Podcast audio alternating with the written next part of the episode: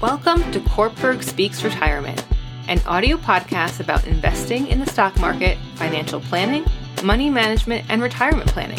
Each Wednesday, we help investors at all stages of life learn how to potentially grow and preserve their money from first job through retirement. Now, here's your host, Miguel Gonzalez. Good morning and welcome to the Cortburg Speaks Retirement Audio Podcast. On this week's audio podcast, I share five tips to help you get started on your estate plan. Estate planning helps disperse your assets according to your wishes. The effort may seem daunting at first, but estate planning does not have to be overly complicated. With the proper planning, you may find yourself resting a little easier knowing you have an estate plan in place. While an estate plan is personalized to the wants and needs of each person, here are a few tips to help anyone get started started. Number one, create an inventory of physical assets. One of the first steps in creating an estate plan is knowing what you have, so you may list the items to include in the estate. For many people, working from the inside of the home is easiest, so start by assessing the items in your home that are valuable. These valuable items may include collectibles, jewelry, artwork, antiques, electronics, and even power tools.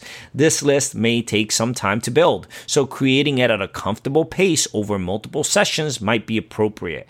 Number two, take stock of your non physical assets. You may also need to inventory your non physical assets. These non physical assets might include life insurance, long term care, and health insurance policies. They also may include money sources such as 401ks, IRAs, investments, and bank accounts. You want to include in your inventory the account numbers and documentation for these accounts. Number three, document your obligations. Your debts, such as loans and credit cards, should be itemized with account numbers, contact information, and where you keep your documentation on these debts. This strategy helps ensure that the estate pays off any required debt obligations, which the estate must pay from the estate funds.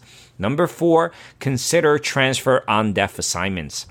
With some assets, it is possible to bypass probate for those items, even if you pass away intestate, which means without a will by creating a transfer on death designation for those assets.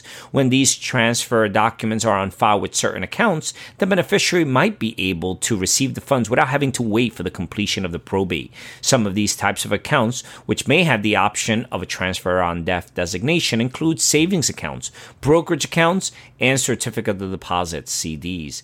And number five, make a will. Your will serves as the instructions about how you wish to distribute your assets. This document helps ensure that your heirs know what you wish to happen with your estate. Having a will may reduce infighting among heirs. You will designate who your beneficiaries are and what they get. It may cover custody of minor children and any charitable contributions you wish to make. You need to sign your will in front of witnesses, so be certain that its location is known to the executor of your estate to prevent delays in your will's execution. Estate planning does not have to be a headache. Follow these simple tips, and taking the time to document your assets properly may make estate planning more manageable. Also, make sure to visit our website uh. Our site is filled with educational videos, ebooks, publications, and financial calculators designed to help you learn more about your finances. As you search our site, send us a note regarding any questions you may have about any particular investment concepts or products, and we will get back to you quickly with a thoughtful answer.